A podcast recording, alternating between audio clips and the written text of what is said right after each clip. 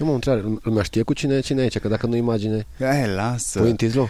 Eh, pun în titlu. Voiam să-i las pe oameni să-și dea seama A, cine cine e? ești. Lasă că spune un numele. Spunem Donald Trump până uh. prinde lumea despre cine e vorba.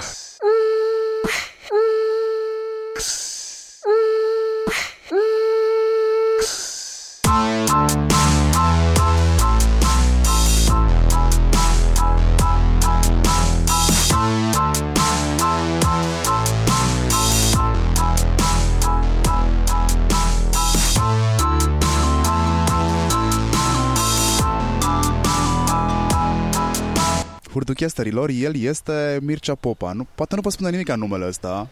Dacă nu v-a spus încă vocea și nici numele, poate vă spune Mircea Bravo. Acum îl știți? Bun. V-ați- L-ați localizat? S-ar putea lumea să nu mă recunoască pentru că am o voce un pic schimbată. E primul interviu sau prima chestie cât de cât care e pe social media, n-am postat nici măcar vreun clip până acum, în care fiu cu aparatul dentar. Am altă voce total. Dar să știi că te prinde aparatul ăla dentar. Mă prinde în sensul în care eu sunt un om care îmi place să mă victimizez, îmi place să-mi plâng de milă și asta e exact perfect, îmi dă pretextul să stau într-un colț și să plâng. Da, am văzut că ai stat și ai observat foarte mult în tabăra asta. Um, nu mă așteptam să-ți placă atât de mult. Zim două, trei lucruri pe care le-ai învățat.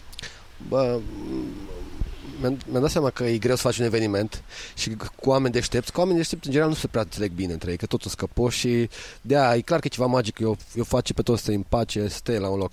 No, și e clar cumva mă apropiaș și de lumea asta a cifrelor pe care nu am, eu sunt mai mult pe content, nu sunt neapărat pe targetare și așa mai departe și cumva cred că aș putea să aduc un upgrade și în uh, ce fac eu, cumva să, ab- nu știu, poate chiar să fac o campanie pentru cineva, eu știu.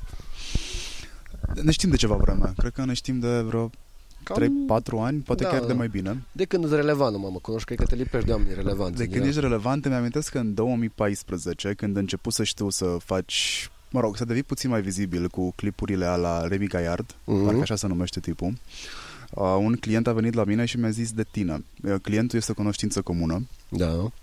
A venit la mine și mi-a zis de tine că tu ai mers și ai vrut să faci un uh, clip uh, pentru el și am luat la puricat conținutul pe care îl produceai și am zis nu, nu e ok pentru poziționarea pe care uh, vreau eu Pentru clientul tău. da. Um, cumva stăteam de data asta, adică niște ani mai târziu, vreo 5 ani mai târziu, stăteam și mă uitam la prezentarea ta, cu toate că știu foarte bine ce faci, stăteam și mă uitam la prezentarea ta și zic, bă, Mircea a evoluat atât de mult, mai ales de la ultima discuție pe care am avut-o, tot așa, m- în, într-un ton serios, încât cred că a perseverat în a afla rețeta viralului. Da, cred că asta e important. Lumea când începe vrea să fie perfect și frică să fie penibil și online nu cumva te, te pedepsește, adică ai hate-ul ăla automat dacă cumva nu faci trebuie cum trebuie, dar cumva dacă te apuci la drumul ăsta trebuie să-ți asumi, să înțelegi că la început nu o să fii bun, că o să ai mult feedback negativ, dar du-te, perseverează, caută, fii deschis. Ultimele discuții pe care noi le-am avut pe tema evoluției tale sau, mă rog, cum vedem noi tot spectrul digital, a fost într-o campanie în care te-am cooptat și n-ai zis nu. Era prin... Am și dat clip. Acum trei ani de zile se filma ceva la mine în birou, filmai tu cu Bob un Mm. sketch. Da, da. Uh, erau trei ani în care povesteam despre cum te vezi tu evoluând. La un moment dat uh, te-ai dus inclusiv către Global, ai avut o colaborare cu ei. da. A- Colaborarea aia a fost cât trebuie? Sperai la mai mult? Sau ce s-a întâmplat? Uh, nu, ne-am dat seama că noi avem, suntem mai altfel pe piață.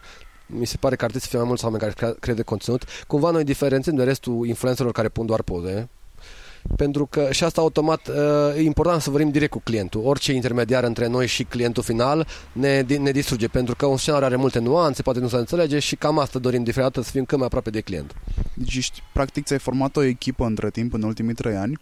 Ți-ai format, de fapt, ce ultimii trei ani? În ultimii un an și jumătate, cred că. Da, pot să zic că nu. Să zicem, uh, în ședința de creație cumva s-a mărit de la 3 oameni, acum suntem vreo 5 sau 6, da, în ultimul an. Când zicem creație, ne referim strict la oamenii care gândesc scenariile sau, te gând- sau includem și actorii cu care nu, lucrezi? Nu, doar creație, doar creație. Actorii cu care lucrezi sunt uh, componenții Epic Uh, și ai mai găsit niște actori foarte buni de la Reactor. da. Reactor în Cluj, spune-le tu ce este.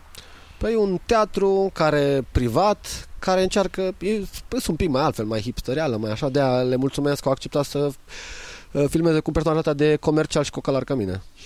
Uh, ei sunt foarte buni pe improvizație. Impro show-urile sunt specialitatea lor. Cred că asta te-a completat pe tine în ideile pe care le-ai avut uh, să le expui de altfel în, în videouri. povestește de când ai început, prin câte faze ai trecut, că tu ești așa o persoană amuzantă, dar prea puțin știu că tu ești, pe de altă parte, o altă latură a ta este una de geek. Yes, I am. Citești foarte mult, ești dependent de informație nouă. Da, îți apropia și de ce îți place și ție, adică tech, savvy, adică sunt curios de ce se întâmplă, Huawei, geopolitică, trebuie de genul ăsta. Uh, ce să zic, la început am început, am zis că nu trebuie să începem, să nu mai lungim, că asta, asta cred că e problema la mulți, că nu, nu mă încet, mă, încă nu-i perfect, n-am sculele perfecte, n-am biele perfecte, just do it, du-te, du-le, dacă vrei să crezi că chiar a fost la început de la primele mele clipuri, au fost groaznici, adică, nu, poate sunt unii care au apreciat stilul ăla, la început am început cu farse, am niște chestii cu camera ascunsă, îmi plăcea să mult fac chestia respectivă, Uh, nu știam exact o, o, o formă de monetizare, am zis că încep și vedem după aia. După un an de zile m-am trezit că n-am scos niciun ban și toată lumea mă recunoștea și am bun, cum mai fac chestia asta? Și în momentul respectiv vreau să mă gândesc foarte clar, bun, ce vreau? Vreau să fac fart sau care e de fapt scopul meu? Scopul era să fac conținut prin care să fac lumea să se simtă bine. Bun, atunci hai că poate găsesc altă chestie care să nu fie foarte și în care să am un avantaj că lumea mă cunoaște și atunci am trecut la, să zicem, jurnale de evenimente. Adică niște interviuri în care lumea, pentru că mă cunoștea, era mai predispusă să vorbească cu mine. Și cu chestia asta a durat un an de zile, la un am simțit că am erodat și contentul ăsta și pe aia m-am reinventat și am mers spre catch spre video cu actor, cu regie, cu uh, echipă de filmare. Și acolo am găsit o modă de monetizare, ne-am dat seama că ideea de reclamă virală, ideea de a, ca o companie să le oferim un, o reclamă la chei care să se viralizeze pe care lumea să distribuie pe pagina lor. Și de atunci cumva am mers în direcția respectivă cât mai profund pe parcurs mai am mai făcut și celelalte jurnale de eveniment. Acum, într-adevăr, ne-am lustruit un pic, am mers pe chestii un pic mai serioase. Facem niște jurnale de eveniment în străinătate cu românii din diaspora. Avem un proiect mai mare în care vrem să prezentăm poveștile românilor din afara țării, pentru că la televizor, dacă te urmărești, nu zice nimic. Adică, sigur, un moment în care zice ceva de un român din Italia, e ceva gen, a fost un accident, un tir a picat cu cinci oameni, dintre care unul a fost român. Aia, aia e tot. Sau, de 1 decembrie... O paradă la ambasadă. Da, nimic din lumea Și reală. se face un tur al oamenilor uh, cu multă materie cenușie care au plecat din România și uh, au realizat ceva între străini. Da. da, problema e că uh, oamenii ăștia cu materie cenușie nu sunt relatable pentru marea masă. Oamenii au nevoie de un om normal. Bine, un om normal cum face? Cum stă? Are o iubită? Are o soție româncă? Are o soție italiancă? Unde stă? Cum trăiește? Tu ești un fin observator din punctul meu de vedere al um, comportamentului consumatorului și al naturii umane. De când naiba te pasionează chestia asta? Că nu e specific creatorului de conținut. Creatorul de conținut, în marea lui majoritate, apasă pe rec și vede el ce iese. La tine lucrurile sunt calculate și asta le spun tuturor, știi? Mircea nu e la pe care îl vedeți voi. Mircea este foarte calculat. Da. Păi cred că o chestie care din start a, f- a fost diferit față de restul creatorilor de conținut că am început într-o echipă, am început cu Cristi. Și de ce spun că contează foarte mult? E faptul că, de exemplu, fac un clip care e clipul arăt eu cool, arăt bine, sigur combin ceva după clipul ăla. Dar Chris zice, bă, nu, nu-i tare, adică pentru tine e tare, du-te combine, dar pentru om, pentru urmăritor, pentru spectator, nu-i tare, așa că nu-l punem. Și atunci tot timpul am avut o persoană care să mă echilibreze, dacă hai să fac aia că dă bine pentru mine, nu, nu-i tare pentru oamenii care te urmăresc. Principalul client al nostru sunt oamenii care ne urmăresc, pentru ei facem tot timpul, de el ținem cont tot timpul. Și acum, nu, chestia asta cu introspecția personală a fost o chestie pe care am dezvoltat-o cum la fiecare ședință de creație ajung acolo și zic, no bun, ce facem astăzi? Păi știi că am ieșit aseară cu o fată și m-am blocat când mi-a zis chestia aia. Și tot timpul încep să mă analizez pe mine și să transpun chestiile la niște, în niște sketchulece. Da, da, nu e ușor să faci conținut care să fie relatable, în care oamenii să se regăsească, majoritatea să se regăsească. Cam toți vor să ajungă în mass market, la average consumer și nu neapărat doar la el, știi? Să ajungă și la uh, cel pretențios. Tu, tu da. reușești mixul ăsta. Da. Ați ai dezvoltat o rețetă? Da, îs niște, îs niște rețete pe care le, le, le dezvolți în momentul în care pui, postezi, ai feedback, cumva poți să tragi o concluzie, vezi un pattern, ții cont de chestia respectivă, trebuie să... Ă, asta e un mare avantaj al online ai feedback instantaneu după fiecare postare, adică mi se pare genială chestia asta. 200 oameni să-și dea cu părerea. Explicăm care e rețetarul. Rețetarul? Că toți vor să audă rețeta mm-hmm. um, viralului. Eu le spun că nu există, dar după sesiunea asta de Bizcamp, că cumva stau și mă gândesc, bă, s-ar putea să fi găsit cineva. Eu știam că, ok, nu există rețetă, există niște emoții pe care le poți exploata. Exact cum faci tu. Ok, da. e relatable content, dar e mai mult de atâta. Tu okay. ai vorbit inclusiv de un hook point pe care da. cred că tu l-ai inventat, că nu l-am mai auzit. Da, deci în primul rând trebuie să pornești de la ce înseamnă a fi viral. A fi viral înseamnă un, o chestie, un clip, în cazul nostru vorbim despre video, pe care lumea îl distribuie. Deci automat vorbim de platforma Facebook, numai pe Facebook se poate face chestia asta. Și atunci, bun, tu, Marian Hurducaș, ce chestii spui pe peretele tău? Niște chestii care să te facă pe tine cool, care dat de vista. Adică lumea când te frândește pe tine și te descoperi, văd, hai să-l descoperi, cine e asta? Și trebuie să pui chestii care să te reprezinte pe tine. Melodii să te reprezinte pe tine, glume să te reprezinte pe tine, păreri politice, habar n-am. Și atunci, pornind de la mecanismul ăsta, ești nou bun cam ce fel de oameni ar distribui clip, clipul ăsta. Și și în prezentarea asta de la Biz am dat exemplu cu clipul cu așa zis bunica, care a fost viral. Din ce cauză? Da, a fost bun, a fost nu știu ce, dar ce se întâmplă? Toți oamenii care l-au distribuit au spus ceva despre ei. Băi, eu sunt un om care mă implic civic. Eu sunt din ăla. Eu sunt din ăla care eu sunt curios și vreau să fiu. Și uite, atâția oameni, am avut 215.000 de share-uri pentru că 215.000 de oameni în România care vor chestia să se știe despre ei. Eu sunt din ăla. Și asta e o chestie care de acolo trebuie să pornim. De exemplu, facem... Uh, noi ești un cocalar care are mașină scumpă. Nu o să-ți poți pune poză cu mașina, dar dacă Mircea aș face poză, un uh, clip despre mașini șmechere și tu dai share și spui așa și eu, e o chestie acceptată. Adică cumva spune ceva despre personalitatea, eu sunt cu mașinile, eu sunt din la care îmi grijesc mașinile, eu sunt din la care cumva. Și cred că asta de acolo trebuie pornit prima dată. Să, tot timpul când facem un viral ne gândim, no bun, cam cine îl distribuie? Cam femeile, dar dacă îl distribuie femeile, nu-i cumva ofensiv, să nu creadă lumea ceva greșit despre ea. Tot timpul să fii atent la chestia asta. Cred că aia e prima chestie importantă. Ai un buyer persona? Că se vorbește despre asta. O persoană, da? un profil al persoanei care te adresezi și care să reprezinte personajul colectiv numit target. Uh, nu, noi tot timpul am încercat să fim generali, generaliști, tot timpul am încercat să fim pro de pe online, mergem spre marea masă și cred că asta fac mulți. Sunt creatori de conținut foarte inteligenți care ce fac? Exact ce ziceai tu, să comunice pe două layere pentru oamenii care vor să fie excitați intelectuali pentru marea masă, ei nu vor să ajungă la marea masă pentru că zic, nu, arta mea vrea să fie contată doar de ea deștepți, nu știu de proști și cumva se sabotează singuri. Nu, nu, nu. Noi vrem să mergem la amândouă masele, pe amândoi vrem, vrem să oferim divertisment pentru cât mai mare, cât mai mare masă. Și acum, dacă am un, un target, de asta zic, destul de general, ne gândim, bun, cam cine l-ar distribui, cam... Nu pot să zic. Îs momente, adică, de exemplu, am făcut... Uh, am pus clipul ăla cu angajatul nostru, țăpânul nostru, un clip în care parodiam criza forței de muncă în România Bun, și ne bun, dar să pe cine îl distribuie? Tare clipul ăia îl distribuie copiii, adică numai patronii să-l distribuie. Nu, poți să-l distribuie și oameni de 60 de ani care au boală pe tinerii prea pretențioși. Da, aia a fost, ala a fost un clip extraordinar de bine gândit și de fapt nu a fost despre... A, a, pe mine m-a, m-a fascinat și nu este cuvântul greșit, m-a fascinat modul în care voi ați gândit clipul ăla. Voi ați plecat de la... De fapt, clipul ăla a fost adresat celor care ar vrea să își imprime Um, materiale promoționale. De fapt era un spot, la final apare un carton cu un brand care se ocupă cu imprimări. Da? Exact. Da n-a avut nicio legătură. Există într-adevăr câteva secunde bune în care arăți și atunci mi-am dat seama despre ce este vorba, dar ai reușit să-i faci pe cumpărător pentru că era clar adresat business to business. În paranteză, nu cred că există business to business, cred că există comunicare între oameni și oameni. Exact așa cred și eu.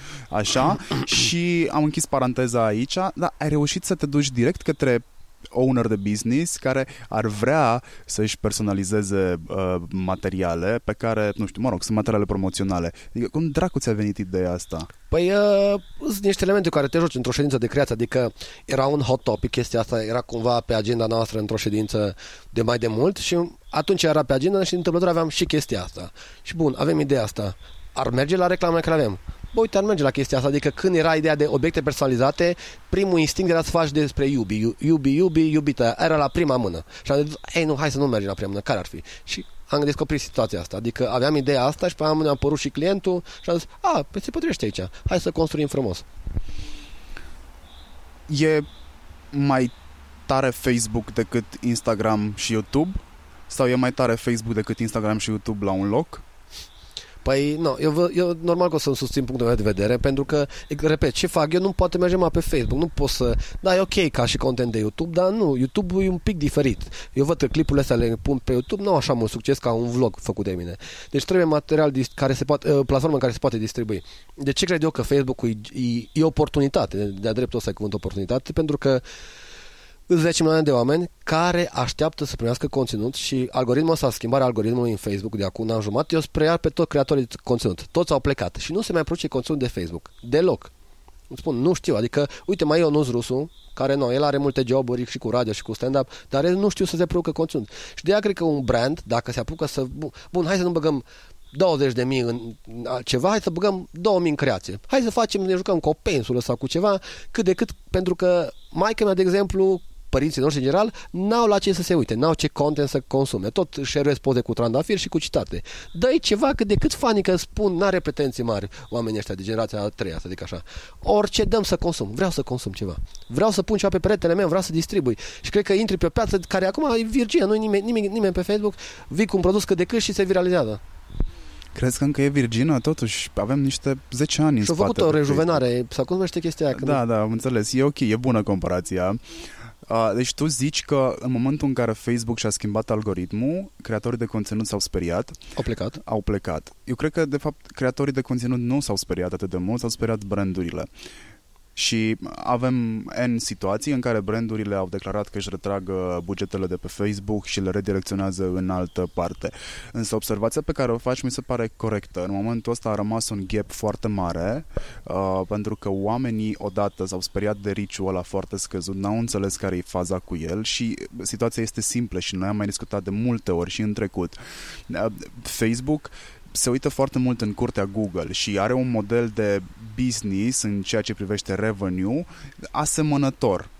Asta înseamnă că dacă el face bani din atenție, din atenția celui care stă pe Facebook, are tot interesul să-l ferească de junk. Și junk înseamnă poze cu pisici toată ziua, poze cu cafea, uh, conținut care nu este relatable și nu are niciun sens. Uh, toată lumea vorbește despre conținut de calitate, eu vorbesc despre conținut relevant și cred că ești exemplu concret de conținut relevant. Nu știu de ce să fac atât de multe ode, doar că... Mulțumesc, Marian. Da, să, să știi că, nu, trecând peste revoluție și totul a început pe Facebook, adică oameni gen Lucian Mândruță, Habar N-am, care este activist Vlad Pietreanu, îs relevanți pe Facebook. Ei acolo postează păreri personale care se viralizează, îs, așa, și cei foarte important Facebook față de YouTube, că acum îl compar în cazul de față cu YouTube, e mult mai pretat pe comportamentul românului. Românul e un om care nu știe ce vrea. Un român nu vrea să primească. Așa că dacă, de exemplu, tai când deschide YouTube-ul, no bun, ce fac acum? Trebuie să caut ceva expres? Nu, dă-mi. Eu vreau să stau un zapping, exact cum fac la televizor, și o să tot primesc informație. Asta vreau. Și YouTube nu oferă chestia asta ok, și ești pregătit pentru generațiile alea noi care nu mai uh, așteaptă să li se dea ce și caută? Nu, eu cred că și ele s-a fel. Acum, probabil s-au mutat pe Instagram, au câțiva urmăritori și toți scrollează în jos, fac kilometri de scroll în jos. Nu, eu cred că trebuie pur și simplu să ai un conținut să fiu aproape de ei. În general, mulți creatori, asta e chestia și cu micro-influencer și macro-influencer. Micro-influencer sunt ok pentru că sunt mai aproape de oameni, îs, îs, au problemele oamenilor normali. Pe când macro-influencerii nu mai sunt relevanți în modul ăsta, adică deja ai cumva ai departe de tine. Cât timp rămâi un om simplu, poți să ai beneficiile micro-influencerului la orice cifre ai avea. Deci, decât să bagi 20.000 de euro buget în Facebook, da? mai bine bagi o jumătate, da? spre exemplu, și creezi conținut multimedia. Da, și, nu știu, să înveți lumea să testeze, adică chiar dacă ai, ai firma ta, nu știu, începe să postezi chestii, să vezi feedback și eu chiar cred că poți să descoperi o rețetă ca să prin să se viralizeze cât de cât, pentru că e goală piața. Tu practic ești endorserul riciului organic care se spune că a murit. Da, și uite, eu am de pierdut faptul, prin faptul că nu există mai mulți oameni care să facă chestia asta. Pentru că, după cum știți, bugetele marketing și PR sau cum sunt la, în agenții. Și noi suntem ceva special și unde îi pui, știi? Și atunci, dacă ar fi mai mulți oameni care face reclame virale, s-ar crea o nouă rubricuță, reclamă virală și așa mai departe. Și s-ar aloca bugete. Cumva, tot timpul când vrea să cineva să crede cu mine, trebuie să ceară bani dintr-o altă parte. Bă, dai pentru chestia asta altfel chestia asta, altfel, eu mi-ar dori cât mai mulți oameni să o facă și le recomand la cât mai haideți pe Facebook, faceți conținut pentru că nivelul de pretenții mediu nu e, nu e așa ridicat.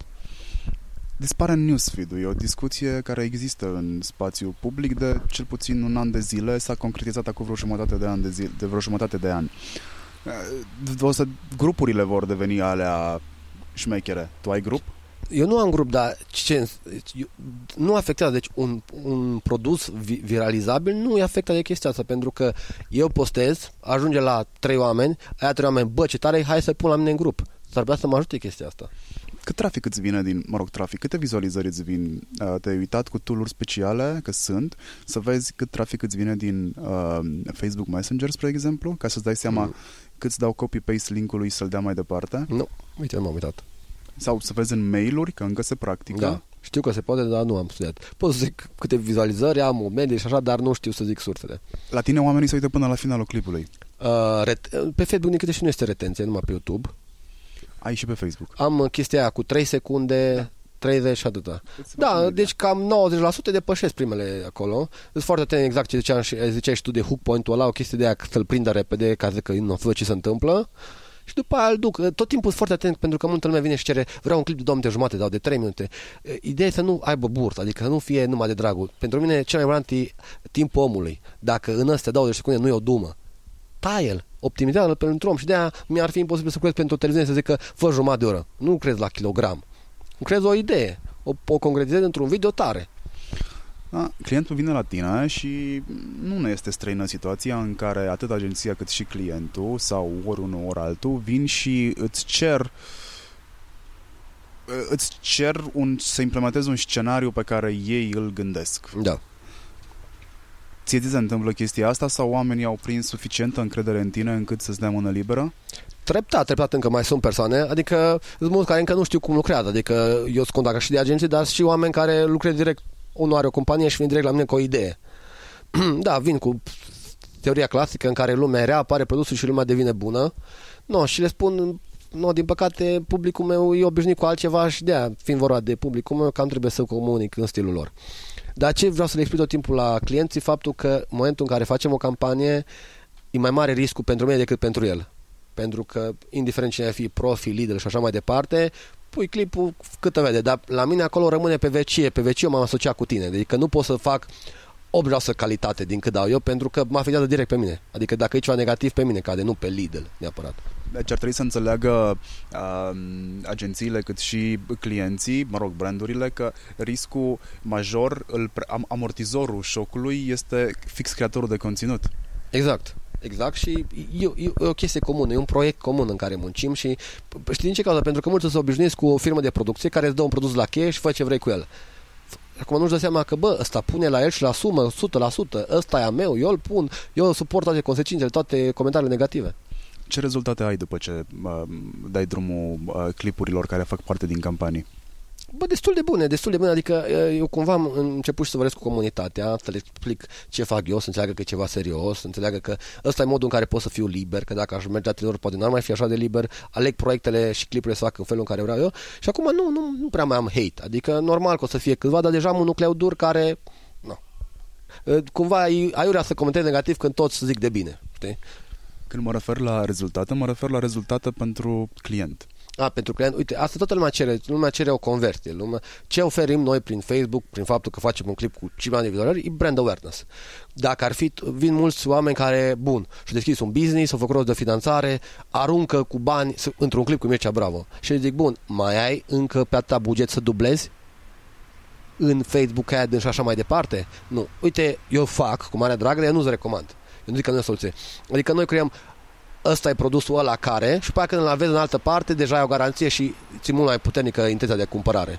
Deci să nu creadă lumea că vine one shot, face click cu Mircea Bravo și rupe. Mai este o discuție pe tema creatorilor de conținut cum că ar da prețuri după fața clientului. Se întâmplă asta la tine? Păi acum hai să zici, hai, nu știu dacă ar veni un sex shop sau ceva, e clar că aș cere mai mult. Eu, în general, sunt limit, eu sunt limitat. Am un spațiu de emisie în care, pe pagina mea de Facebook, în care pot pune patru reclame pe, pe lună. Aia e tot, aia e toată fin, forma, de, forma mea de finanțare. Și atunci, automat, în momentul în care șase companii îmi cer, zic, băi, ca să nu pot să, bă, nu fac cu tine, hai că e clar că trebuie să crezi prețurile, știi? Și cumva reglezi din preț chestia asta. Dar nu, adică am avut cazuri în care, bă, nu vii să faci o imagine bună pentru unii care au făcut ceva rău. Dacă vine la mine Teldrum, probabil o să le cer un milion de euro. Ai face cu Teldrum? Pentru un milion jumate, da. Și după aceea ți-ai face exit-ul? Cum? nu, ar, ar vedea ca o provocare. Noi asta ziceam tot timpul că noi, uh, că, ce, no, care e mai bun sau mai rău un brand, vedem ca o provocare. Bun, la brandul ăsta putem găsi ceva fain. Hai să, hai să ne punem mai să găsim ceva tare care să scoatem în față. Dar dacă brandul ăla da? nu are o imagine bună în piață da. și încearcă cumva să te transformă pe tine în uh, spălător de imagine. Da, adică e ca și când... Îți asumi riscul ăsta? Un pic studiez problema, adică vreau să văd dacă omul respectiv, uh, brandul respectiv are, are o direcție cât de cât corect, are niște valori. De exemplu, o chestie, o colaborare mai așa, mai după așa am avut cu cei de la Tabita Tour. Sunt niște autocare, nu? Și cumva am, am avut două clipuri cu ei și uh, nu știam că lumea, adică e orice om care a pierdut un colet, automat o să înjure la clipul respectiv. Nu, dar am stat de vorbă cu oamenii respectivi, nu explica care e problema și tot și am trecut mai departe și am zis, no, bun, hai să găsim ceva pozitiv în chestia asta. Am făcut la un moment aici au fost și o provocare, ne-a venit ideea numai după a treia ședință de creație, să facem culă uh, vacanțele cu autocarul. Și chiar ne-am gândit foarte mult, ne-am foarte mult și până la urmă a venit Cristi cu o idee genială într-un clip cu Cucu care s-a viralizat bine, au făcut vreo 3 milioane. Dar da, uite, exemplu în care, no, să zicem că are, au, au, era clar că o să avem feedback negativ, de a asumat chestia respectivă. Câți uh, followers ai pe followers și, mă rog, like-uri, followers și followers de obicei sunt mai mulți decât like-urile. Da, așa este. Cât ai? Pe Facebook? Da. 1.570.000, de mii, ceva de genul. Care e următoarea pagină după tine? Uh, după tine în sus, mă În sus? Iohannis 1,8. Atât? Nu știu, mă, nu, că cred că mai e, dar nu știu, nu. Ina cred că e mult. Ina este internațional. Nu știu, Delea cred că are mult. Nu, sunt încă multe pagini, știi? Adică, e clar că nu sunt o vedetă. Adică ce să înțeleagă lumea? Că nici nu știu care are o comunitate așa mare de fan ca și cum are nu știu, Shelly sau Delia sau așa, adică pentru Delia vii. Mircea e unul care întâmplător apare între niște sketch-uri funny și cumva niciodată n-am vrut să fiu influencer, ci pe termen lung vreau să mă retrag în spate, să am un know-how, să implementez, adică nu vreau neapărat să fiu vedeta aia. Da, ai o problemă cu faptul că ești vedeta aia, tu vorbești prima dată de echipă. Da. E un lucru pe care din nou îl apreciez în mindset-ul tău. Vorbești despre echipă și spui asta de când te știu. Știi? Nu sunt singur în povestea asta, întâmplarea face că eu sunt ăla care sunt filmat. Exact. Nu, dar, nu, adică ce, Adică e tare să fie, un, un om tare poate să realizeze chestii mari. Dacă se adună mai mulți oameni și chiar în Cluj este o, sunt niște oameni geniali și e tare să stai cu ei, să vină cu idei geniale, să te surprindă, adică chiar e un dream job, adică să mergi la birou, să stai cu oameni tot timpul vesel, care au chef de caterincă și să creezi idei geniale, să creezi clipuri uh, virale prin care să schimbi lumea, adică asta e definiția. Ai birou? Da, avem birou, avem un birou. Avem un... Cum decurge o zi de lucru la voi? E mm. 9 to 5? Cum e? Bă, din păcate eu ne, ne având familia, sta până seara, numai că pleacă Cristi, asociatul meu care are familie și pe mă simt și eu. Păi o dată pe săptămână facem ședință de creație, aia durează vreo 3-4 ore, în funcție de cum merg treburile. Mai o zi când e filmarea care e undeva pe teren și în rest muncă de birou, adică ne, ne adunăm la... Uh, Cristi de obicei intru la studio, noi, eu sunt într-un birou, eu fac treaba, contactul cu clientul, telefoane, mail-uri, nu știu, rapoarte, ce mai e și el probabil fie montează ceva, fie habar n-am. Cristi, asociatul tău, cu care da. ai și început de altfel, este uh, regizorul de platou, exact. este cameramanul. Acum nu mai e cameraman, adică la început, într-adevăr, am început, el era cameraman. El acum, deja vrem să aducem o expertiză mai bună în fiecare sketch, avem o echipă de filmare, el rămâne ca regizor. Adică el e responsabil pentru versiunea generală, există o echipă de filmare care se ocupă cu calitatea imaginii. Și el montează. Și el montează. El are o teorie, ziceam, bă, nu vrei să delegăm ca să ne optimizăm munca. Zicea, bă, eu cred că trebuie să fie unul care să aibă o viziune de la început de la scenariu, producție și montaj. Unul care nu înțelege ideea, s-ar putea să strice tot uh, clipul din montaj. Pe Cristi l-ai luat din televiziune. L-am luat, vai. No, mă rog. Da, Cristi, adică să înțelegi ce noroc am avut, eu deja eram un vlogger, adică nici nu eram vlogger, eram nimeni și a zis, bă, hai să începem un proiect și am avut întâmplător cel mai bun prieten al meu, un tip care avea exper- experiență de 10 ani în televiziune, care a fost cameraman, regizor, moderator, tot. Și atunci, ce a fost cel mai important, el a venit cu fluxul de producție, adică asta e nașpa la vlogger, că, bun, astăzi scot clip, Bă, nu. Dacă nu scot, ce se întâmplă? Nimica. Păi să nu scot. Și cumva, bă, la început, timp de un an jumate, doi ani până am monetizat, scotea în clipuri. De ce? Că așa trebuie, știi? Adică era o chestie de etica muncii. Atât tot. Etica muncii. Ok. Mi-ai zis mai devreme și de valori. Da. Care este etica muncii în echipa ta și care sunt valorile pe care le ai tu și le-ai dat pe echipă? Pentru că tu ești managerul. Tu ai strâns oamenii în jurul tău. Ok. Păi ce să zic, valoare foarte importantă e originalitate, adică cumva stă în așteptarea de creație, aruncă careva o idee, da, să nu s-a făcut, ba, da, o să-l atunci. Adică și dacă o zis într-un stand-up, nu o folosim. Credem foarte mult în creativitate, respectăm ideea de proprietate intelectuală, care e o chestie destul de dubioasă. Acum, de exemplu, cum am spus clipul cu bunica, cu așa zis bunica, o grămadă de partide românești, filiale de județ sau locale, preluau clipul și îl puneau de la ei, care era asocierea directă de mani. Și începeam să le explic, bă, ăsta e fur de proprietate intelectuală, știu că nu înțelegeți, dar e o chestie care pedepsește de codul penal. Și îmi ține foarte mult la chestia asta, la creativitate, uh, ce să zic, direcția noastră nu, tot timpul hai să comunicăm pentru marea masă, să ajungem la cât mai multă lume și să facem să-și pună întrebări. Cam asta ar fi. Și valorile? Pe asta e creativitatea, valori, valori. Dăm exemplu de Ai valori. niște valori morale, cu siguranță. Mm-hmm. Uh, nu știu, cele mai des întâlnite valori care deja sunt buzzword-uri, Mm-hmm. alea cu urăsc minciuna, uh, îmi place adevărul. Uh, Uite, credem că uh, tot timpul suntem pre hai să ne unim, știi? Adică și clipul ăla cu așa de bunic era o chestie prin care am încercat să unim tineretul de bătrâni care, aia, cred că asta a fost problema la țara noastră, că erau rupte. Avea, noi aveam boală pe bătrâni, că bătrânii erau, nu știu, comuniști cum erau, bătrânii pe noi, că ăștia noi, repede, hai să dăm afară pe bătrâni, bătrâni, ce au ăștia cu noi? Și noi cumva hai să creăm poduri între uh, cele două lumi, nu să rupem. Și de aia de multe ori nu vin cu mesaje radicale, bă, zic că e albă sau zic că e neagră, nu vreau să zic cum îi, știi? Adică, bă, nu știu ce prea despre aia. Mă, nu vreau să zic, știi? Că nu vreau să îmi radicalizez lumea, vreau să-i țin pe toți, să le ofer conținut prin care să-i fac să-și pună întrebări, să ajungă ei singur la niște concluzii. Cam asta ar fi o valoare. Ok. Zim, te rog frumos atunci, cum, um, cum te descurci cu cu Facebook am înțeles, dar cum te descurci cu YouTube? Că vrei, nu vrei, ești cumva obligat de circunstanțe să Da. ajungi și acolo. Da, uite, YouTube am găsit un conținut care, care să-mi facă plăcere să-l fac și se potrivește pentru YouTube. Pe lângă clipurile care le punem pe Facebook, că le cărcăm și pe YouTube, am mai făcut niște chestii în care am început să vorbesc cu oameni. O chestie asta n-am mai avut-o, chiar dacă crezi conținut de 4 ani, de 5 ani, numai în ultimul an am început să vorbesc cu oameni, să zic, uite, uh, am eu o teorie despre chestia asta, în care, uh, uitați, asta e părerea mea. Și e, e foarte important să înțeleagă lumea că pe online copiii sătul de sfaturi. Niciodată nu prezint ca sfaturi, vă fa așa.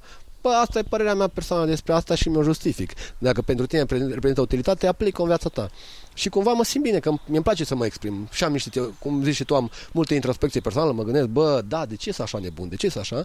Și le explic tinerilor pentru că mi se pare că sunt foarte mulți tineri care se simt vinovați pentru multe chestii. Am făcut acum un clip în care le, le spuneam cum mi-am ales eu drumul în viață și vreau să le explic, bă, faptul că nu știți ce vreți în viață e absolut normal, nu vă panicați, nu vă mai luați după stânga sau dreapta care li se pare că ave, uh, unii oameni care au drumul clar în viață, că e bullshit, nu e așa. Toată lumea e panicată, toată lumea nu știe ce vrea, așa sunt vremurile astea. Și poate, dacă 2-3 tineri care sunt mai relaxați din cauza clipului respectiv, eu sunt mulțumit, știi? E un mesaj foarte important pe care văd că nu l-a dat nimeni până acum.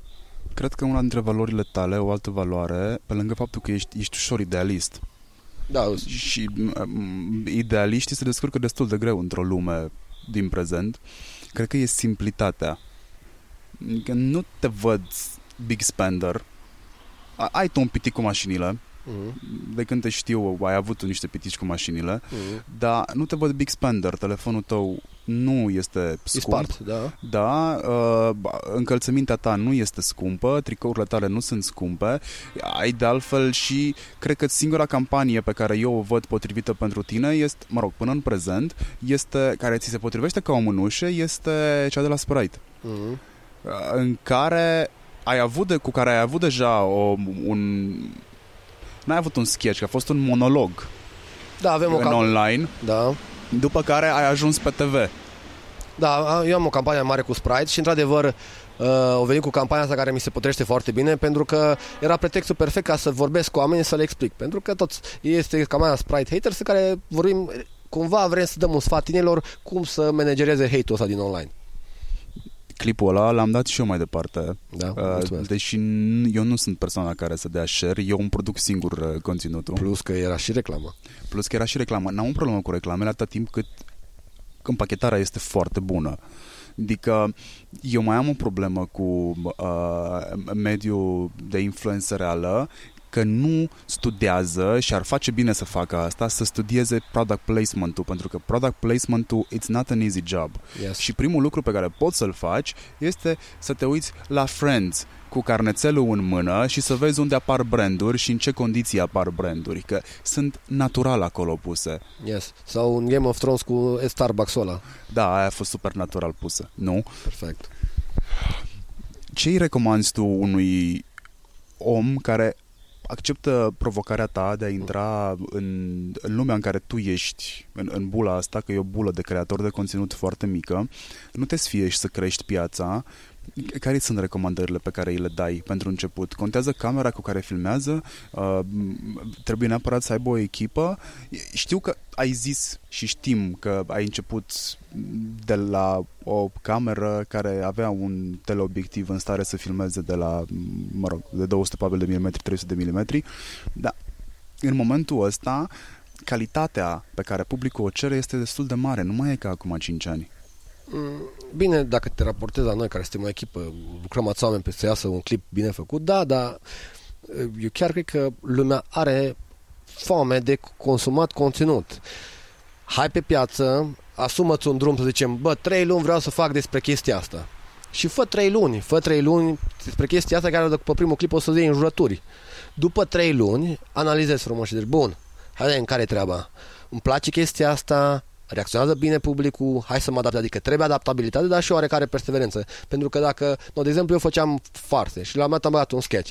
Bă, revinoți la farse, că sketchurile nu, te, nu știi să faci sketchuri, e mai bun pe farse. E ok, e normal, așa e un nucleu dur și trebuie să-l schimbi. Așa că și tu când începi un lucru, asumă că la început o să lumea nu o să fie de acord, dar asumă, pe timp de trei luni fac chestia aia. După trei luni zic, bă, nu merge bine pe direcția asta, dar vreau să fac în direcția aia. Și fe- online îți oferă capacitatea asta de a te putea adapta pentru că ai mult feedback. România s-a lansat pe Instagram. Da? El acolo a început cu sketchurile. Și nu cred că greșesc. Uh, da, bine, știi cum a fost el? El îl cunosc personal și ideea e că el a simțit, uh, el era un om care vrea să facă carieră în America și cumva a simțit că piața din România e o oportunitate mare și a venit pe piață și a fost un fel de slam dunk ce a făcut el acolo. Crezi că în continuare există o oportunitate foarte mare viața din România? Da, numai să înțeleagă lumea că ce, zic, ce văd eu ca și content. Content înseamnă să produci ceva, nu să-ți faci doar o poză. E ok. Eu înțeleg ce înseamnă fotografii, e ok. De eu mă refer la fotografii, există mult, dar în ce privește conținut efectiv, ca să, no, hai să văd chestia asta, uite, un podcast, da? Vreau să-l consum. Nu, mă pun o oră sau mă pun un clip trimite, dar să fie ceva, să aibă un conținut, da. Și tot timpul să fii atent la om, știi? Omul ăla merită. De ce ar fi el, omul ăla curios de părerea mea? În general, fă chestii relevante pentru el. Când scrieți scenariile, ai că asta mă intrigă, când scrieți scenariile, ai, ai un scenarist, ai un copywriter, ce ai? La un moment dat știu că îți căutai oameni, Mm-hmm. nu te-am putut ajuta aici pentru că nu știam. Singurul lucru pe care am putut să-l fac pentru tine a fost să te îndrum către um, um, film, Mm-hmm. către facultatea de, de, de profil și să-ți iei oameni de acolo sau de la teatru. Am, știu că mergeam în 2016, mergeam la un curs la Facultatea de Teatru și Televiziune, la cursul de scenaristică, să învăț cum se scrie un scenariu. Și uh, în momentul de față suntem, uh, sunt eu în echipa de creație Cristi, îi Tibi Codorean de la Epic Show, am luat pe un băiat de la Impro Cristi Ciui și avem un, uh, un băiat Andrei care e un student de 22 de ani, care e la curent cu tot ce se întâmplă și ne zice, bă, nu, pentru studenți încă e scumpă avionul sau percepția generală a studenților despre cumva ne ține cu picioarele pe pământ chiar acolo. Și, într-adevăr, cred că ne-ar, ne-ar fi bună și o fată. No, și noi cinci acolo, efectiv, uh, nu avem o temă generală și încercăm să aruncăm cu idei. Fiecare bombardează. Până la mai vedem, bă, parcă pe asta e ceva, vedem, se poate construi. No, după ce am construit-o și dăm dume și ne notăm, no bun, hai scrierea efectivă a scenariului.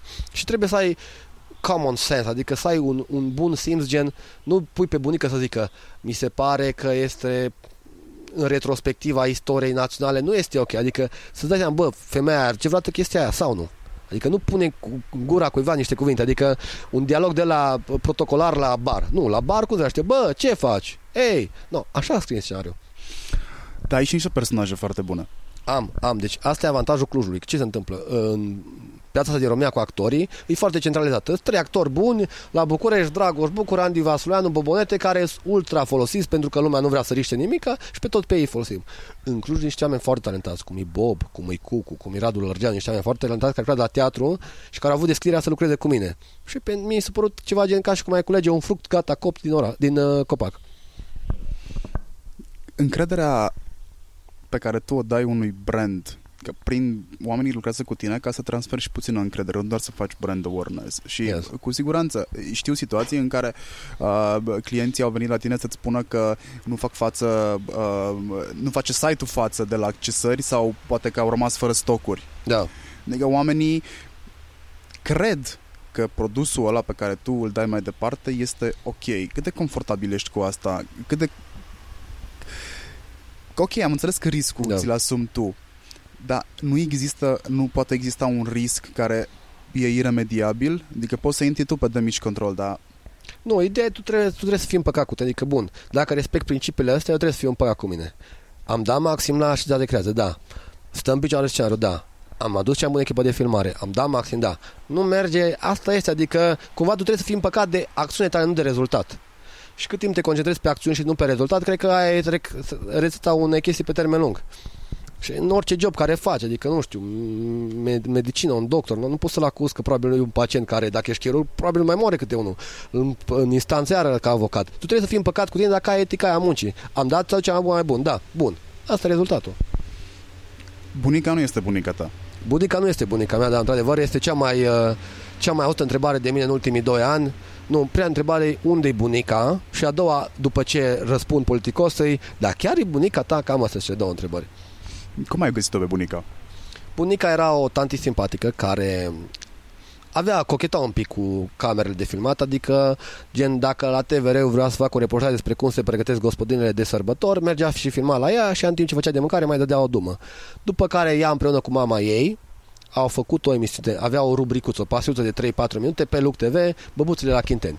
Era foarte simpatic, ele vreau, le, le scriau niște scenarii de aici și vreau fie despre poker, fie despre make-up, fie despre gaming. Era funny, dar noi am văzut, bă, noi credem foarte mult în naturalețe, asta e o calitate a clipurilor noastre sunt naturale. De aceea multă lume cred că e bunica mea, că e dialog real. Și ne bă, hai să o punem cine e aia, cine e. E o tante de la țară care vorbește despre problemele ei, că nu mănânci, că nu-i cărățenie în casă și care ceartă și în, în orice sketch trebuie să ai conflict ca să meargă. Și ea are conflict în sânge. Conflict. Povesteam mai devreme despre hook point. Yes. Explicăm ce este hook point-ul și dăm un exemplu mm-hmm. dintr-un scenariu care îți vine acum în minte și pe care l-ai folosit. Bun, am dat un, un exemplu și la prezentarea de astăzi. Deci hook point e, tot, tot timpul trebuie să gândești, bun, unde rulează clipul meu? Clipul meu rulează pe Facebook. Aia ce înseamnă? Aia înseamnă că omul scrollează în jos și omul, bun, îți Mircea Bravo, hai să zic că mi-acordă cam 12-13 secunde de încredere. În la 13 secunde trebuie să-i oferi ceva, că, eu, ce se întâmplă? Și trebuie să fie o chestie puternică, o chestie șoc. No, și de exemplu, am dat exemplu, oh, am repetat de trei ori exemplu, am dat exemplu unui clip, o reclamă pentru Viva Credit, în care era o bunăciune, îmbrăcată sexy, care cade pe jos. În cazul în care ești bărbat, deja ești prins. În cazul în care ești o femeie mai reticentă, după o secundă apare dintr-o dată o mașină scumpă, în viteză și pune frână. Uh-huh, și mă dau jos eu în slow motion. Deci zici, e film de acțiune, ce se întâmplă? E dinamic și te-o prins, stai acolo. Ce ai hook point-ul? Da, cam ăla trebuie să fie. O chestie tare, repede tare. Și asta îl calculezi să intre în primele 13 secunde? Da, destul de repede. Trebuie să-l forțăm să meargă cât mai acolo, cât mai aproape, cât mai aproape. Cât de mult stai să gândești uh, punchline-ul?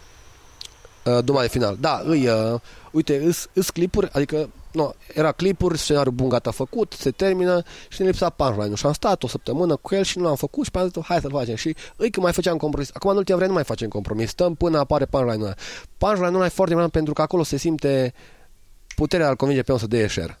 Ia ce tare, știi? Adică chiar dacă a fost tare la minutul 1, până la minutul 3 o coborât, o făcut burtă clipul, a, da, e fain, dau un like. Dar duma de final e importantă pentru efectiv share. Iar aici ai foarte mare avantaj pentru că lucrezi cu stand-up-ări. Da, lucrez Iar cu stand-up Tibi este unul dintre cei mai buni scenariști pe care i-am cunoscut. Exact. Tibi îi, și uite, și la scenariu, ăla e, sunt diferite feluri de scenariști. Tibi e omul de om, genul de om care să pună cărniță pe o structură. Uite, asta e ideea și la aruncă. Și pe aia de acolo construiești un pui frumos acolo.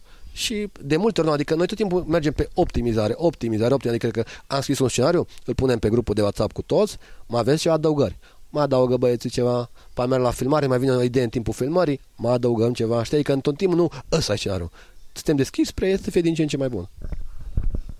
Care este un creator de conținut din România pe care tu îl apreciezi foarte mult? Uite, nu are o figură anume, dar mie îmi place foarte mult Recorder.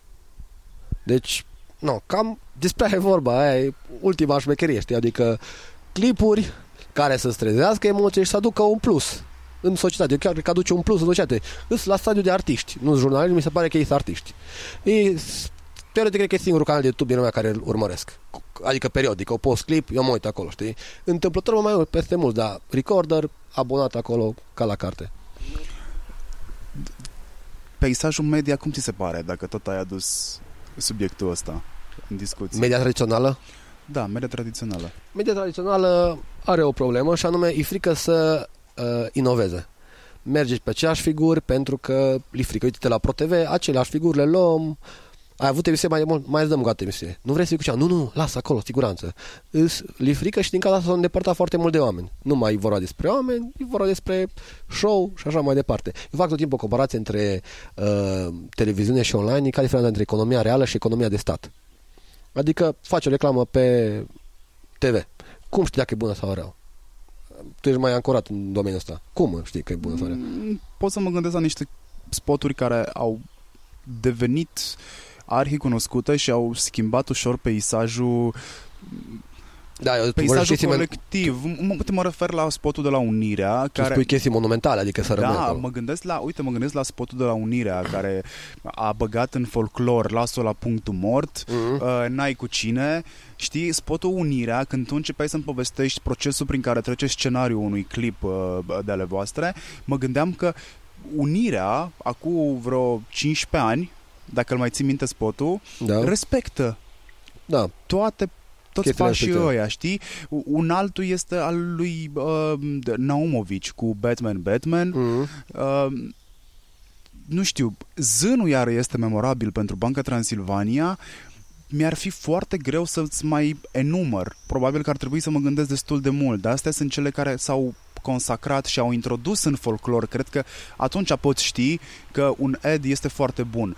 Și ăsta de la uh, Covalact, Mhm. știi? Da. Prea bun pleacă la țară. Da, vezi? sloganul. Vezi cum e apetența românilor spre expresii, o dumă, la 1 o dumă, îți dăm o dumă. Și asta vreau să zic e că mi se pare că în reclamele la TV tu nu poți vedea că bună sau rea. În schimb, astea pe online tu vezi direct, știi? Și diferența între lucrezi la stat și primești salariul indiferent că ești bun sau rău, sau la privat. La privat, dacă nu mai ești bun, ai zburat. Faptul că tu lucrezi în momentul ăsta la un privat înseamnă că tu aduci un plus în compania respectivă. Așa e și pe online față de TV. Și TV-ul cumva a rămas în urmă, adică nu se mai... Eu înțeleg că e încă e o, un establishment acolo care se întâmplă, dar mie mi se pare că nu e un sistem uh, de business funcțional la cea mai mică criză. Adică au încasări foarte mari și cheltuieli foarte mari. Am văzut cum se fac filmări la TV. În momentul în care apare o criză și fi- uh, brandurile mai pot să dea aceeași cantitate de bani, e numai un sistem funcțional. Nu știe să lucreze în loc de 100 de oameni cu 50 de oameni într-un platou. E, e gata. Eu cred că voi sunteți, voi creatorii de conținut Da. video, sunteți pentru mediul tradițional de audio-video, de televiziuni, ceea ce a fost uh, radio comercial pentru uh, mamutul radio de pe vremuri, Mhm. mă rog, care încă mai există, adică poți să faci audiență colosală cu trei oameni în toată echipa. Exact. Și da, uite, nu m-am gândit la asta, că m, când vine vorba de logistică, o televiziune nu este în stare să-și facă munca fără X uh, oameni în, uh, în organigramă. Exact. Da, pe de altă parte, și aici, dacă ai argumente contra zimă, încă ai nevoie de presă pentru că presa te validează. Dacă ai apărut la TV, la radio sau la uh, ziar, Da. ți-a crescut cota de piață în secunda următoare. Te validează. Aceeași zicală de pe vremea bunicii, da, a, a, a zis la ziar trebuie să fie adevărat, Da. se aplică și acum. Nu, nu simți chestia asta? Păi, e clar că mai există încă, vedem ca o autoritate televiziunea pentru că am crescut cu ea, știi? Părinții noștri sau autoritatea noastră, pentru că cu ea am crescut. Dar nu, în contextul în care vedem că e dusă tot mai în derizoriu televiziunea, adică vorbim de Antena 3, Romea TV, da, nu, încep să cred, e, deci nu, nu nu știu ce, nici ce oameni e bun care poate să scrie sau să nu scrie chestia asta. Dacă vorbim de Pro TV, da, Pro îi, îi top quality content, brand și îți oferă chestia aia. Dar în rest, nu, apar la Național TV, apar undeva, știi? Adică, hai să zic că e pro și cam asta ar fi, știi? Ei îți oferă chestia respectivă. Și, nu, de asta, nu, e un impact când te vede lumea pe televizor. Dar, m, nu știu, în, în ce te traduce chestia respectivă, în respectul bătrânilor. Brandurile n-am simțit o chestie în momentul în care am mers pe TV să primesc mai mare contract sau, sau, sau ceva de genul ăsta. Da, vorbim de deja proverbiale sau clișeice sau arhicunoscute două Românii și aici nu mm. fac referire la statul paralel sau România paralelă. Vorbim de o Românie care este foarte bine conectată și când mă refer la România foarte bine conectată, stă cu un telefon în buzunar, are conexiune la net 24 din 24, are 3, 4, 5, 6, 7 device-uri în casă conectate la o rețea wireless și este cealaltă Da. Uh, parte de România care este majoritară, care este nepenetrată de internet, care nu prea are acces la De ce spui că așa majoritar ceva. aici e o discuție? Astea sunt datele reale pe care le iei de la ANCOM. România nu este toată e, nu este nici măcar electrificată de cum să fie conect, interconectată la internet. Păi nu, Și sta, statele pentru în general sunt oamenii- pustii, știi? Adică te duci, Nu neapărat. Lumea e plecat în afara țării sau, adică lumea, adică tu ce crezi, 10 milioane de utilizatori de Facebook în România. Ce populație zici că are Rom- în România? 15 milioane în țară. Probabil rămași în țară acum, da. 15 milioane. De asta zic Dar că vezi tu că ut- utilizatorii de Facebook Da? pot să fie activi sau nu. Ei sunt activi, dar activitatea asta se ia la au intrat în ultimele 30 de zile sau nu. Nu înțeles. Și când mă refer la oamenii care nu au acces la sursa asta de entertainment, se uită în continuare la televizor și ai putea să faci testul pe care eu l-am făcut de câteva ori. Uh, Du-te la marginea Clujului, du-te în satele de lângă, în... adică Sicu este destul de bine cotată, Sicu este un sat bogat pe lângă celelalte. Da. Du-te în fundătura, du-te puțin mai încolo de Bonțita, du-te și pe partea aia altă la Gilău, Și crezi că copiii n-au telefon? du-te și înfundă-te într-un birt Da. S-ar putea să-ți găsești și subiecte foarte bune, că de, Da. acolo se discută subiectele în autobuz, la birtul din sat, la intrarea în spital sau chiar pe holurile spitalului, știi, de acolo ți le iei în gară. Du-te și observă oamenii să vezi că e cu totul și cu totul o altă Românie. Pe mine mă amuză de, destul de mult situația în care mă duc la conferințe despre digital și vorbim strict despre bula noastră. Așa este, nouă ni se par basic stuff, când dincolo de cortina asta există o Românie majoritară și e majoritară, vrei nu vrei, Păi nu, s-a văzut și la alegeri. poftim? S-a văzut și... Nu, eu nu cred că e majoritate. Adică, uite, deja sunt ani în care bunicii, își cu- deci bunicii care încă văd, își cumpără smartphone-uri. Bunica are smartphone? Acum, bu- bunica de la Chinteni? Da, bunica de la Chinteni. Nu, i-au spus că refuză. Știi? Adică ea nu vede așa bine pe telefon, știi? Și din cauza respectivă, dar oamenii care... Deci părinții noștri și-au luat acum vreo 2 ani și-au deschis rețele sociale și eu cred că, chiar cred că penetrarea în țara rețelelor sociale e de cât? 80%? Habar n-am. Chiar cred chestia asta. Ok, hai că acum înțeleg de fapt strategia ta. Uh, Înțeleg strategia ta. N-aveam microfonul sub nas. Uh, pleacă, pleacă. Publicul de pe Facebook îmbătrânește, da? Ok. Brandurile cumva pleacă și din cauza algoritmilor și pleacă uh, să producă conținut în altă parte, că acolo Da. ar găsi un reach mai mare, cum ar fi LinkedIn, care este hitul în momentul ăsta a reach-ului organic, va scădea și acolo fără doar și poate, pentru, Pentru că, că ăsta marketerii strică orice rețea, e normal. este good point. O să folosesc asta ca titlu, poate. Da, cred că au zis-o Gary Vaynerchuk, des- dar poți să o folosești cum nu. A zis-o? Ceva de genul ăsta, da. Așa, și tu ți-ai dat seama că există un public de care oamenii fug Da? Și nu-l bagă nimeni în seamă. Că e a treia sau a patra oră când îmi spui despre oameni în vârstă, despre părinții noștri care așteaptă conținut. Eu, eu, uite, de exemplu, clipurile mele cu bunica e clar că transced, adică am uh, primit mesaje cu copii care le arată la bunica sa de 80 de ani și râde și mai zice mai punem, mai dăm să văd. Deci chiar cred, adică trăiesc într-o bulă, probabil, dar crede-mă că mă duc. Acum avem și eu vrem să pornim o serie de clipuri în care mergem în sate cât mai izolate, să vorbim cu oamenii respectiv. Deci eu chiar cred că penetrarea e tot mai mare a online-ului. Deci mm, și plus că mai adăugăm un pic biologia, în 3 ani cred că o să fie peste 90%. Um, că mă uitam la tine cu câtă pasiune povestești și mi-am pierdut ideea. Nu, ideea e că toată lumea e conectată la internet, aia trebuie să înțelegem și... Eu nu cred că este conectată și am datele sunt pe Ancom. Uite-te pe Ancom să vezi cât de conectat. Cine este acest Ancom? Ancom este autoritatea națională. Da? Uh, deci ține de stat? Da, ține de stat. De Dragnea? Statul nu este Dragnea, să nu-l confundăm pe stat cu Dragnea. Nu, să mai dau exemplu, uh, sondajele alea de, cu pipometre de la televizor. Cum îi cheamă pe aia, că mă știu? Da, știu. Povestea cu pipometrele știu și eu din facultate, dar poți să spui să știe toată lumea. Păi nu, deci, uh, să înțelegeți bugetele cele mai mari se bagă în televiziune. Da? Deci ProTV avea în primele trei luni 30 de milioane de încasări sau ceva genul ăsta. Bugete imense se bagă în televiziune. Noi pe Facebook, pe Instagram, pe tot avem fiecare cifră, cât o sta fiecare secundă, omul acolo și așa mai departe. Milioanele de, de euro băgați în televiziune se bazează pe o firmă care are câteva pipometre, adică câteva televizoare la care au pus niște dispozitive la care măsoară. Și pe alea 300, o firmă privată zice, bă, la După formulă. Cum? După formulă. După formulă, dar ei, ei zic, nu e nici mine să Deci, adică, la ce miză îți, la câte milioane de euro sunt în joc? Nu ar fi un pic uh, așa pusă presiune pe ei? Și stai că asta nu este tot. People materialele pot să nu funcționeze. Exact. Pot să nu fie aprinse. Pot să nu fie omul la televizor. Pot să, să nu fie omul la televizor. Deci, sau pot să fie scoase din prize. Au fost situații. Și hai să fim serioși. Deci singurul context în care tu pe televizor lași pornit când începe publicitatea e dacă ți picată telecomanda sub pat. Și atunci știi ce faci? Scos telefonul și scrii la maică ta. Altfel veci nu te la televizor.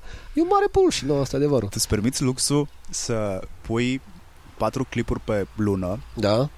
și toate să fie branded? Pentru că ofer unul non-branded, adică cumva păstrăm 50-50. La unul branded, unul non-branded, cam așa.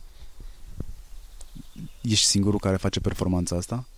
Uh, efectiv clipuri așa. Uh, uite, mai sunt unii din uh, Iași, cred că trei chestii care au și chestia de flux de producție. Asta apreciez când într-un domeniu care e privit superficial de marea masă, aduci profesionalism. Bun, filmăm azi, luni, marți punem, avem pregătite filmări la cheie care așteaptă să fie puse, flux de producție, exact ca niște oameni mari. Câte clipuri ai în avans? Chiar mai prin instrument foarte prost, chiar nu am în momentul de față. Avem de pregătit diferite deplasări, avem pregătit filmări, dar nu avem un secund asta. Uite, când am plecat în martie în Bali, am plecat timp de 3 săptămâni și am avut la cheie 8 clipuri puse în avans, bă, pregătite să fie puse. Câte ore înseamnă asta de lucru? Păi, nu, o știință de creație durează 4 ore, în care poți să apară de la o idee până la 3 idei, cam, aia, cam așa. Filmarea efectivă variază, poate să fie de la cea mai scurtă oră jumate și cea mai lungă, când am filmat o cu tantile Nuța cu bunica, dura vreo șapte ore, cam așa. Mai bagă Cristi pe montar vreo oră, oră jumate și postarea. Am înțeles. Dar este cu mult drag, pentru că de fapt îmi fac o introspecție personală și mi este bun, când m-a să cea bine, când am filmat, când am primit feedback sau când am casat bani. Și tot timpul e când am la filmări. La filmări sunt cea mai bine. Da, tu ai luat și o redactorie pentru, sau ești a natural born Uh, act- o redactorie, siguranță, nu. Pur și simplu, antrenorul meu a fost public care zicea, bă, de ce pui mei ceva nume? Am înțeles. Mircea, cred că am scos cam tot ce mă interesează de la tine. Crezi tu că am uitat mult. ceva să te Nu, întreb? îți mulțumesc mult. Vreau să mulțumesc la Marian pentru că mie îmi place foarte mult să vorbesc și foarte greu să ai o conversație în care vorbești despre tine, numai dacă nu e un interviu. Că, în mod normal, dacă n-ar fi voi să mă ascultați, nu vreau numai despre mine, vreau și despre Marian. Uh, noi, ne-am, uh, noi ne-am cunoscut în contextul, că asta începusem să spun la începutul interviului, ne-am cunoscut în contextul primei campanii în România, uh, care se numea No Hate Speech yes. și avea în vizor creșterea conștientizării gradului de conștientizare asupra hate speech-ului din online. Am avut atunci niște interviuri cu tine pe care am avut un interviu ratat atunci, mm-hmm. nu mai țin minte de ce, dar uh, îmi amintesc că te-am chemat încă o dată la interviu, cu tine mi-am permis, nu știu de ce să fac chestia asta, Uh, am folosit interviul al doilea, dar zilele trecute, când mi-am schimbat telefonul, am găsit în, uh, în uh, memos, voice memos, că foloseam telefonul pe post de backup yes. pentru sunet. Am găsit un interviu cu tine foarte bun. Cred că ți-l trimit. Uh, e ca și la picturile lupestre alea. Da, de... dar să știi că este foarte actual, pentru că noi am vorbit despre hate speech și abia acum sunt câți patru ani de atunci, 3-4 da. ani de atunci, abia acum se vorbește la nivel macro despre situația asta. Am fost primii care am făcut studii, pe, l-am avut pe Daniel David de la, de la Facultatea de Psihologie, am avut evenimente în care am povestit despre asta, l-am avut pe Bob, drept moderator, care uh, își luase foarte mult hate după uh, povestea cu uh, Politica. un gând sincer. Un gând un sincer, gând, da. Un gând sincer. Nu ți-a fost frică să te asociezi cu el din cauza asta? A, cu Bob? Dar n-ai cum, că vezi pe Bob și dacă ai bolă pe Bob îl vezi, trece, asta este. Asta e farmecul lui Bob. Și dacă știi că e Hitler, m-ar combina să mor de nou. Um, ce, care e cel mai mare fail pe care l-ai dat? Sau care e cea mai tâmpită chestie pe care ai făcut-o pentru vizualizări? Bă, știi cum e treaba asta? Nu știu dacă e o chestie nat- nativă sau m-a spălat de pe cap, dar orice fel îl vezi ca și oportunitate, știi? Adică dacă m-am comis și am fost penibil, acum am mai liber, că dura vizuală să-mi pase mai puțin. S-a învățat din chestia asta. Deci atunci toate chestiile, toate felurile, adică nu, teoretic, eu, uite, eu am dat la barou. La barou, după am drept, am dat la barou. Ca să intri la barou trebuie să faci 70 de grile. Eu am făcut 69. Nu, poți zici că e un fel, dar e clar că dacă eu aș făcut 70, eu nu aș fi făcut conținutul în momentul de față. Depinde cum vrei să privești. Eu cred că toate chestiile care mi s-au întâmplat m-au dus în momentul, în locul ăsta și eu iubesc locul care sunt acum. Este vreun clip de care ți-e rușine? Rușine? Nu l-ai scos, știu că n-ai scos niciun clip da. din, din toată arhiva, dar este vreun clip care te stânjenește? Da, poate am avut la început în prank alea, aveam clipuri în care înjuram, era mai vulgar și acum nu știam unde să ajung. Și acum, în momentul de față, sunt mulți, foarte mulți copii mici care mă urmăresc. Clipurile cu bunica mă descoperi și pe aia, nu, la cu bunica mai scoate și altceva și mă urmăresc în continuu. Și poate dacă ar vedea alea vechi, cumva m-ar deranja că acum, acum la început nu aveam o responsabilitate, acum am o responsabilitate pentru tinerii care mă urmăresc. Și cred că da, ar fi clipurile în care poate uh, înjuram mai de mult. Alea? Alea. Și ăla cu preotul? Nu, ăla e fain. Da, e, e tare. Ăla cu preotul a fost un act mare de curaj, din foarte multe puncte de vedere. Dar nu știu dacă a fost curaj sau nesăbuință. Da, nu știu, eu, eu, eu, a fost fain, a fost tare, a fost, a fost o po- genul de poveste pe care vrei să o ai la 60 de ani să le povestești la nepot. Băi, știi ce am făcut când am fost tânăr? Eram nebun, nebun. Hai că vă arăt și clip acum. Tu realizezi că imediat urmează generația care o să zică la școală că tatăl meu este influencer sau mama mea este Instagrammer?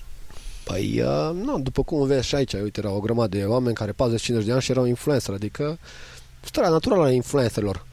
Uh, cred că o să fie o, o, o oarecare, nu să zic curățare, o reglare a pieței, în momentul în care o să vină o criză, clar o să vină o criză mai devreme sau mai târziu, și atunci o să se regleze puțin piața și o să rămână câțiva. Păi, o tot spun. Da. Orice segment este un organism viu care se reglează de la sine. Exact. Mircea, îți mulțumesc foarte mult pentru minutele acordate. Sunt mulțumesc, vreo 62-63 de minute.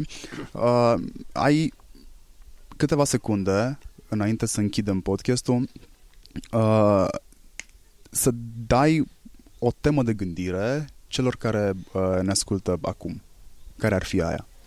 Să se gândească uh, cum de altfel tu faci cu clipurile tale, îi lași în, îi lași în, în gândire. Uh-huh, uh-huh. Ok. Uh, am un exercițiu personal.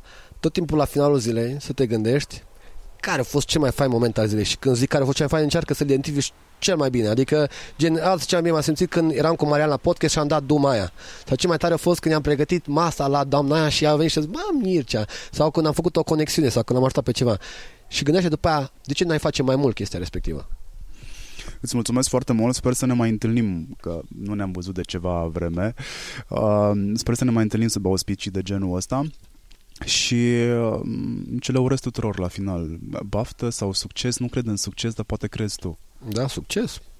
Starea naturală a lucrurilor. Noi deja avem o viață cu plină de succes. Dacă lumea ascultă pe un device, chestia înseamnă că nu sunt muritori de foame, au un device, au o conexiune la internet, trăiesc în România, probabil nu pică bomba pe ei, sănătoși, deci deja aveți succes. Bucurați-vă de viață. Pe Mircea îl găsiți pe Facebook, Mircea Bravo, îl găsiți și pe YouTube, îl găsiți și pe Instagram, unde uh, postează cu religiozitate, cineva îl bate la cap să facă chestia asta. Uh, voi, dacă ascultați uh, podcastul ăsta, dați-l mai departe. Dacă sunteți pe Apple Podcast, dați un review, dați și steluțe. Și de ce nu? Dacă aveți sugestii de oameni pe care vreți să-ți auziți în Hurducast, dați-le în comentarii. Salut! Hurducast, yeah! Hai că acum te-am convins să asculti. Da, trebuie să ascult.